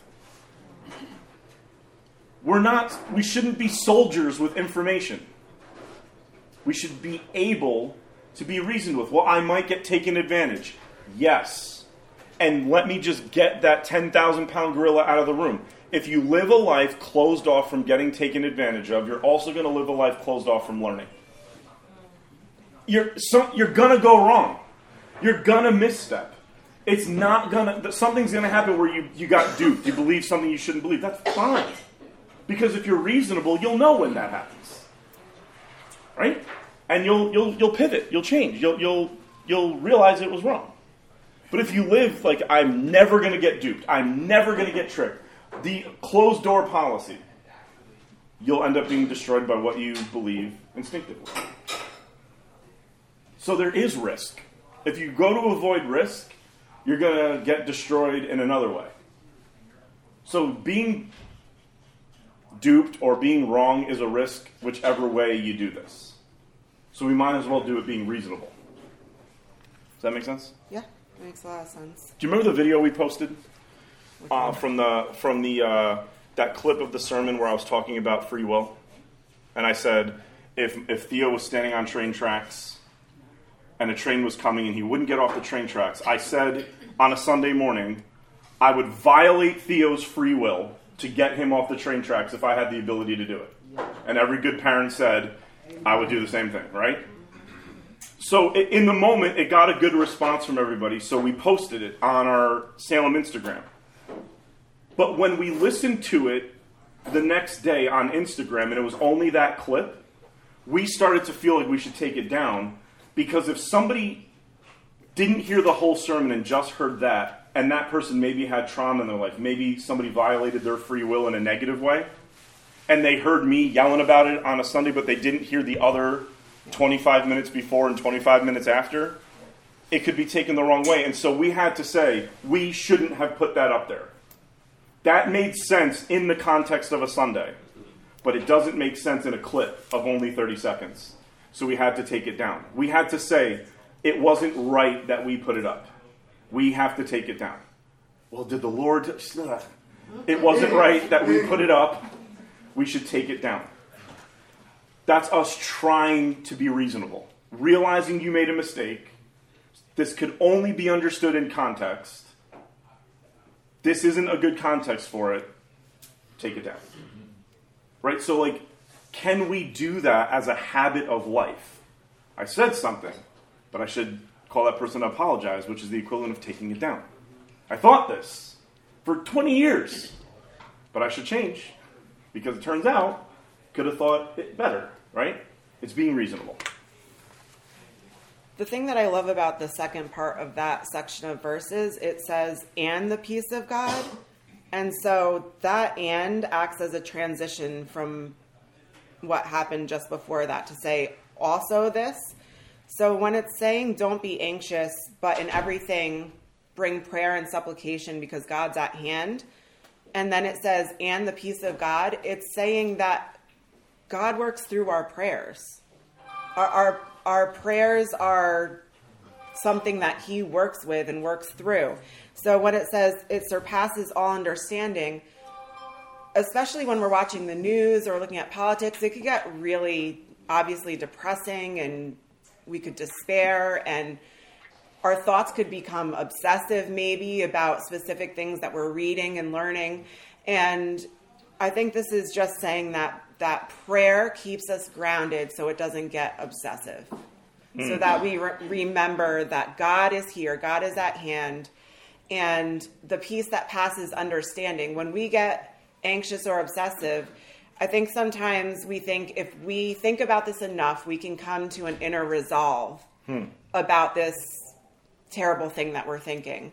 But this is saying pray and offer supplications with thanksgiving, and God's going to give you peace that passes your understanding. So you may not have the resolve that we often can't get right now with the world the way that it is, but when we, we pray, there's that peace that will pass our ability to understand something um, and and that is what what god gives us is what guards our hearts and our minds to be able to not just let everything in and upset like a storm our entire lives um, number three be meditative so when it says to think about these things and it says what's true what's honorable just pure, lovely, commendable, excellent praise. I believe this is talking about the gospel. That hmm. we can take in all types of information, but then we have to hold it up to the lens of the gospel. So when you when you're looking at something through a microscope, right? You're you're putting it under the, the lens. You're narrowing your focus. And we often say being narrow minded isn't good. And in a lot of ways, it isn't the way that we're talking about it. But I do believe that we can look at everything with fresh eyes and not be that type of narrow minded while also focusing the gospel in on it. And that needs to be the rubric, that needs to be the main way that we evaluate all the information that we take in, and then what are we going to do with it? How do we process this? What are we going to do with it once we've sifted through it? The gospel has to be the lens. And so, whenever you're reading text or you're hearing from a personal source, we're always looking at it through lenses. In my English classes uh, in college, we would spend a lot of time going through the different lenses that you could read through things, right? There's the historical lens, so you look at the history of the time and how it relates to the text. There's the reflective lens. What am I thinking and feeling while I'm reading the text? There's all kinds of crazy lenses like the Freudian lens, which we won't get into. but there's many different ways that you're viewing the text through a different lens. And I believe this text is saying focus on the gospel, focus on the gospel story. And that doesn't mean that this text isn't saying you have to always think about things that are positive because the gospel story has suffering in it. It has pain, it has death, but that's not the final part of the story. It's always tempered by the hope that we have for the resurrection, that God's going to restore all things. So we have to view everything that we take in with that lens. And so this is not just the biblical text, but also all the information that we're processing in the world that's outside of the biblical text. It needs to be brought into our meditations on the biblical text.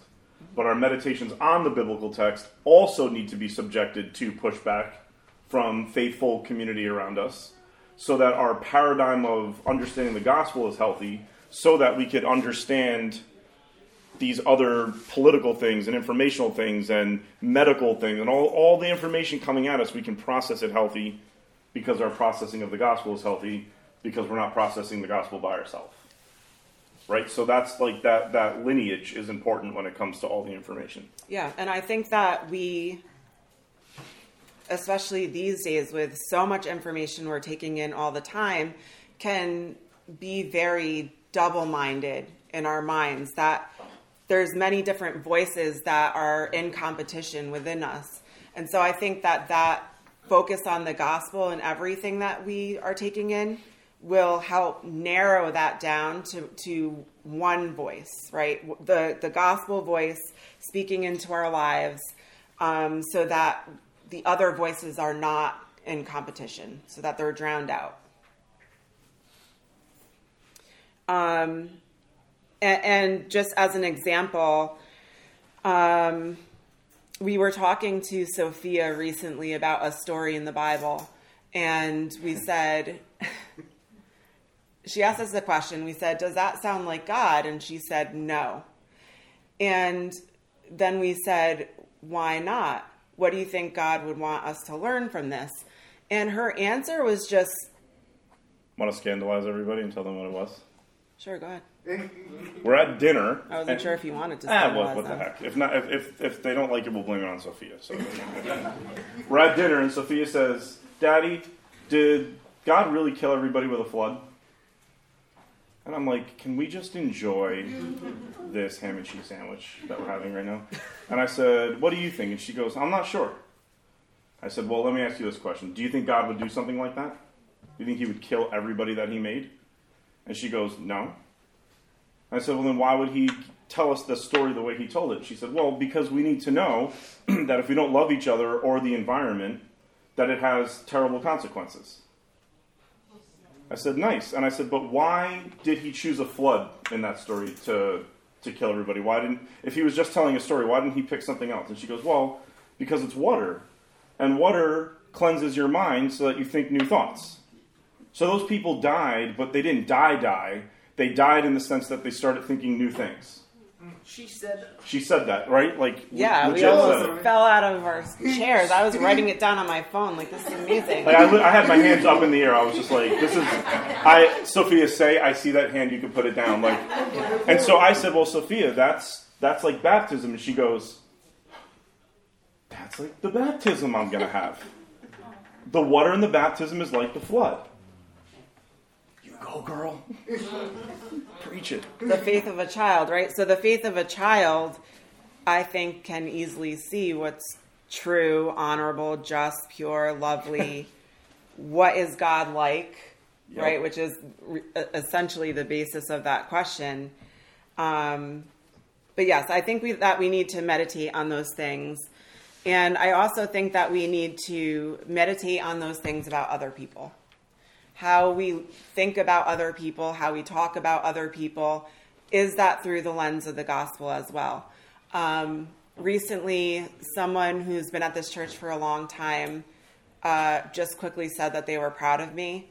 And it was an, a very encouraging moment, but I was thinking about how amazing it was to hear that all of my life growing up with people at the church that the the people that were older than me would speak things like that to me that they would speak love to me that they would speak things that maybe my young teenage mind wasn't thinking about myself or wasn't saying to myself. Um, so i think it's really important as well. I just want to encourage you uh, to look for ways to speak it, not just think it, but speak it to other people. Um, it really makes a difference. I can say, as a child growing up in the church, it really makes a difference to kids, even if they act like they don't really care about what you said. Um, it sticks. It really does. So I think that uh, it really matters to someone's life to even speak something small like that, something they'll remember for a long time. And I think sticking with that statement uh, that Sophia said. Sorry, Steve. That Sophia. She, he says Steve says I quote Sophia too many times. So every time Steve is around, I do it like 38 times. She said God wouldn't do that. And what obviously Sophia doesn't know is David Bentley Hart, one of the most educated Christian theologian philosophers who's still alive in our time, said, if you the only qualified people to tell us what God is really like are children. Because their morals haven't been compromised yet. No, God wouldn't do that. Then why would he tell that story? Because obviously he's teaching us a lesson, clearly. It's like, well, Sophia, it hasn't been cleared to a lot of people. But like the question is when you believe something, when you're going to vote for somebody, when you receive information that you say, "Oh, I'm going to I'm going to put this in a group text and send it to people." Ask yourself, would Jesus endorse that? Does that sound like him? Does that sound like something he would say when you collect all the words in red? Does that sound like it can echo and affirm those words? If you're not sure, don't send it. Send it to me. don't send it to anybody else. And also, a little side note sign up for Salem Kids so you can have uh, the children preach to you every Sunday. Nice plug. Yeah. Nice plug. They're the best commentaries on Scripture ever. And then the last part is be disciplined. The last verse that we read says, What you have learned and received and heard and seen in me, practice these things, and the peace of God will be with you.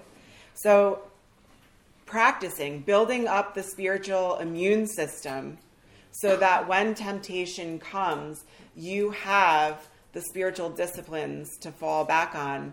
Um, just some examples fasting. This is all practical stuff. Fasting.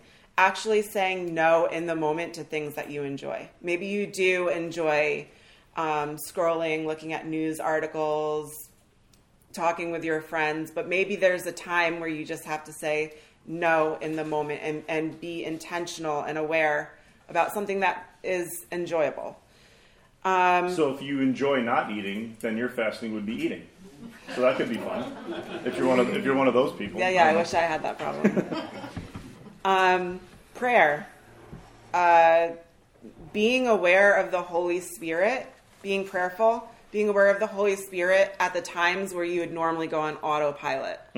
So when you would normally just do things throughout your day or zone out or um, I just want to relax at the end of my long day, so I'm just going to do this activity. Um, being prayerful about the types of conversations that you're having, the way that you are scrolling through information, be prayerful. Um, another example to practice intentional conversations. Bill and I have talked a lot about this about how our conversations, us personally, but also that we're noticing a lot of people are not having spiritual conversations anymore. That our conversations when we're with other people are just about secular, everyday things, but we never bring those things into the light of spiritual discussion as well. So, not being afraid to go back to that a little bit and to actually bring up with other people hey how are you doing? What has god been talking to you about? Or what have you been learning? What have you been studying how can i pray for you things like that right Can I can I say something? yes Also, like recognize in a this is very important what Jacqueline is saying. Recognize in a conversation with somebody else when you just went from friendly banter to a serious conversation. Right? So like there's times where you know, I hear everybody get up. I come up the stairs because obviously I'm more spiritual than everybody in my house, and I'm down there at 4:30 in the morning praying and reading, and everyone else is still sleeping. And then I, I come up from being in the glory light with the Lord, and I sit down, and you know, the kids are tearing around the house. We're starting to get ready for work. You know, Jacqueline and I are like basically having the grab and go conversations of the morning. And then, you know, I'll say something like, man, Sophia seems to be a little out of control. And Jacqueline will be like, well, you know, I was thinking about our daily routines with her. And right there, I'll do something like, all right, hold on, stop. Let me pour some coffee. If I, if I right now try to have this conversation, it just went from what are we doing today? Do we need to iron? Do we need to get Sophia lunch stuff? To we're going to talk about her daily routines and her temperament. we need to shift out of the mode my brain is in right now and get into the mode of a serious conversation. And if that can't happen in that moment, then we have to not have that conversation right then and there, mark it, and have it when we can. Mm-hmm. But I think too often we slip into serious conversations when we're not, like, our inner posture isn't ready to have them yet. And I think it especially happens with text messaging. Can I get an amen from somebody? Are you coming tonight? What are you doing this week? I love you, miss you. Bible verses. Here's a funny reel. All of a sudden, you're talking about Donald Trump. And you're like, all right, pause, pause everything. This just went from funny Instagram reels to a conversation where my words are now going to matter, every one of them that I write in this text message. Pause and ask yourself Do you have the time? Are you at work? Are you okay today? right? Like, ask yourself these questions and then ask yourself. I was just uh, talking with my mother in law about this. Asking yourself, what does this other person actually need right now? And do they need this conversation now? Or will they need it in a week and it may be better to have it then? But if we don't, if we just go with the momentum and try to have in our homes, with our kids, and then with each other, if we just try to have conversations and then go from one temperament to another, but we're, we're, we're bringing in content that takes certain level of patience and clarity that not all of us have at every moment of the day or ever, right? In those moments, we have to say, hey, I want to talk about this, but maybe we should get coffee. Or maybe we should talk about this tonight. Or maybe we should never talk about this via text. but like I think I think being aware, like you said, intentional conversations, know who you are, where you are, and how you are, and then know the medium that you're using. This is great, but this is not for settling disputes. it's not. It creates them. It sugarcoats them. It allows them to trick you into thinking they're resolved. The Holy Spirit's telling me to stop. It's your go. I'm choking. it's your turn. this has never happened to me before. Yeah, and um, every conversation is priestly, right? Where two or three are gathered, he's there. So if there's if it's you talking to yourself, maybe not. But if there's you talking to another person, it's priestly. And so we do need to be mindful that God's there and he he wants to speak into it.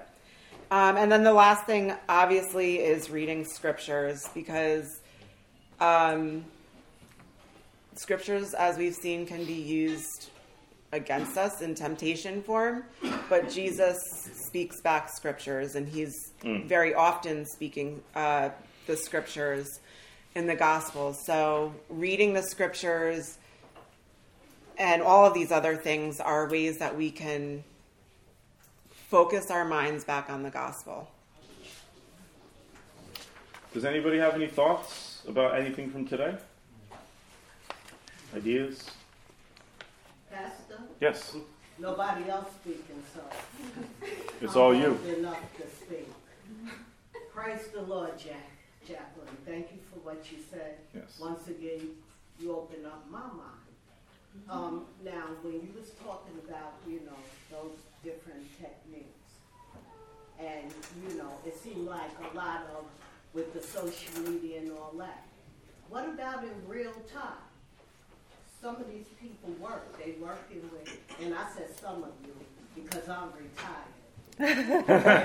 Congratulations. But um, for people that are working in the secular world, and some people don't know Christ, okay? You're gonna meet people every day, you know? And so, some people need to know how do you bring that into a conversation with someone who don't really know the Lord. Mm-hmm. Gotta be real. Yeah, Everything absolutely. is in on social media every time, every moment. Yeah. We're in contact, we're in movement. Okay? Give you an example for those who are thinking different. Being reasonable. Sometimes someone just wanna talk. Um, with everything going on, people have things on their mind. Look at their eyes. Everybody's not elderly and just need a friend. We have 35 year olds who just need a word and they don't know it. Be reasonable. Meet them where they at. Prayerful while you talking to them. Heavenly Spirit, open up my mind while he's talking to give him or her a word. Be meditative. You meditating in your heart. You can multitask. God is good. He understands. And being disciplined. Knowing when to cut off the conversation Yeah. and leave Yes. it there Yep. and walk away. Yeah. I'll give an example. The other day, yeah, I know. Sorry, guys. I work with teenagers. Help me out. I could listen to your stories all day long. No, but I'm gonna make it short. Um, I was raking and putting stuff in the bag. So something said, "Well, you done did all this. Go to the front of the yard. There's some stuff left." There was a young man, you know, with the earphones on, and he was doing other people's yards. So he took off the earphones, looked at me, and said, "Hi, how are you?" So I said to myself, "Well, you know, that was nice of him, but." I had said it already before he said hello. If he don't speak, I don't speak. I don't act holier than thou. I'm human. He said, hi. Hey, hi, how are you? And then he looked at me and put his hands on the truck and said, I'm tired. I said, you tired? You're a young man. And he said, I'm real tired. I work hard. I work seven days a week. I said, Oh, that's the problem. You need Sundays off. Amen. You know. So I wasn't gonna go into the whole Sabbath thing, don't get me wrong. but something stopped me and said, uh-uh, he, he can't handle that. So I said, man, just one day off. I've been there. And I know how you feel. So he said, I'm real tired. I said, is that your business? He said, part of it. And when he said, I work seven days a, a week, I said, oh, you got seven kids. Made a little jokey joke. He started laughing. So I said, you need to just give yourself that little bit of time and take your time. You just need a little time for yourself. I said, um, he said, well, I just have so much to do. And I said, but you need, you just need the time for yourself. You could think clearer and you can organize your life better. And he said, he said, uh-huh, I'll, I'll, I'll think about that. He said, but it's money. I said, we all need it, don't we? you know. And I said, so just do that. So I wanted to kind of end the conversation. He said something else, and I said, but stop saying you're tired. You working, yeah, you working hard, but do what you got to do and just limit it. I said, I'm doing what I have to do, and you want to be around longer. I'm 65. He said, Well, I'm 35, and I hope I can walk. And I said, Walk? You should be able to run hmm. at 65. I said, So just do that, and everything will work out for you. And he said, He looked at me and said, Thank you. Thank you. Now, I didn't want to conversate, okay? But in my mind, I knew I had to be reasonable because I knew he wanted to talk when he stopped what he was doing. I knew I had to be prayerful so I wouldn't come out of my face wrong. I tend to do that. I knew I had to be meditative in my mind, talking to the Lord while I'm talking to Him.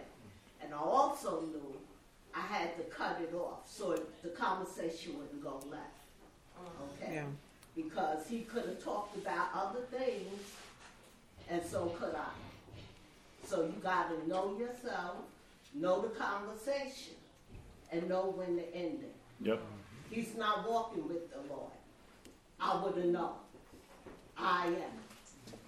So that's maybe how Yeah. we can use those techniques. Yeah. Yeah, you know what? I love that because the tendency for all of us when we're on autopilot is to either not be open to anything outside the flow of what we're doing and we miss all these conversations that we could have because we're just solely focused on ourselves and even in a good way i need to get down my stuff I can't afford to have any other conversations. Or, and we all know people like this, any question that is asked to them, they take it as an opportunity to preach all the gospels in their life that they want to preach, even if it has nothing to do. They just take any moment, any crack in the door to say their political views, their social views, their gender view. I mean, all their views. What you were doing was you were using the gas and the brake at the same time. I got to say something, but I can't say everything. I should say this, but I definitely should end soon. I'm not going to talk to him about Jesus, but I'm going to offer him a gospel thing, which is the Sabbath. But I'm not going to tell him all about the Sabbath. I'm just going to offer him a day off. Like being that that's maturity and that's exhausting. That takes work. It doesn't take any work to not talk, and it doesn't take any work to vomit everything you've ever wanted to say. It takes work to open and close the valve and to know when and to be sitting there. When you're done with conversations like that, you can feel the fatigue because you were working in those moments. Believe it or not, when I'm done preaching on Sundays, my back hurts from restraining myself. no, it doesn't seem like I do. But like not saying things, it's like my, my actual back hurts because so much tension navigating when should I keep going? When should I stop? What should I say? How should I say it? Is this the moment? Is that the moment? That's work, and that's loving somebody. That's the labor of love. It's loving somebody. Excellent, excellent story. It fits into everything that we were talking about. Yeah. I was tired. You Yeah. right. I didn't know it till I walked in the house and sat down. That's an You being so right. being mature and loving somebody is tiring. It's why Jesus and John 4 sat down because he was wearied from his journey. Because all he ever did was love, and love makes you tired. What did he say when the woman with the issue of blood touched him? I felt what go out of me? He got tired. All of a sudden he got fatigued and was like, "Oof, I just did something." Right? Love costs you energy. It does. It's the labor of love. Anything else? Hmm. Not all at once. Is there anything that Doreen needs us to say so we don't have to be worried about our lives later? I don't think so. You good? Good. Let's stand to our feet. Salem, these were fun this year. We're going to talk about how we want to do this next year, but this was great. We appreciated all of them. Appreciate you. Heavenly Father, I pray a blessing on everyone here, everyone not here, and I pray that you would give us the grace to be reasonable, to be able to be formed, reformed, born, born again. I just pray that you would give us the grace to enjoy what we listen to, enjoy what we believe, feel passionate about callings and things that we want other people to know, but at the same time, pray that none of them become a golden calf. None of them become something that we worship. But I pray that everything we believe and everything that we listen to would be determined by the one in whom we worship. And so I thank you for that. Pray that you would give us all traveling mercies as we journey back to your house tomorrow. And we pray this in the name of the Father, the Son, and the Holy Spirit. And everybody said, Amen. Have a wonderful rest of the Saturday. Thanks for listening to the Salem Tabernacle podcast. For more information about us, including gathering times and our location, check us out online at salemtabernacle.com.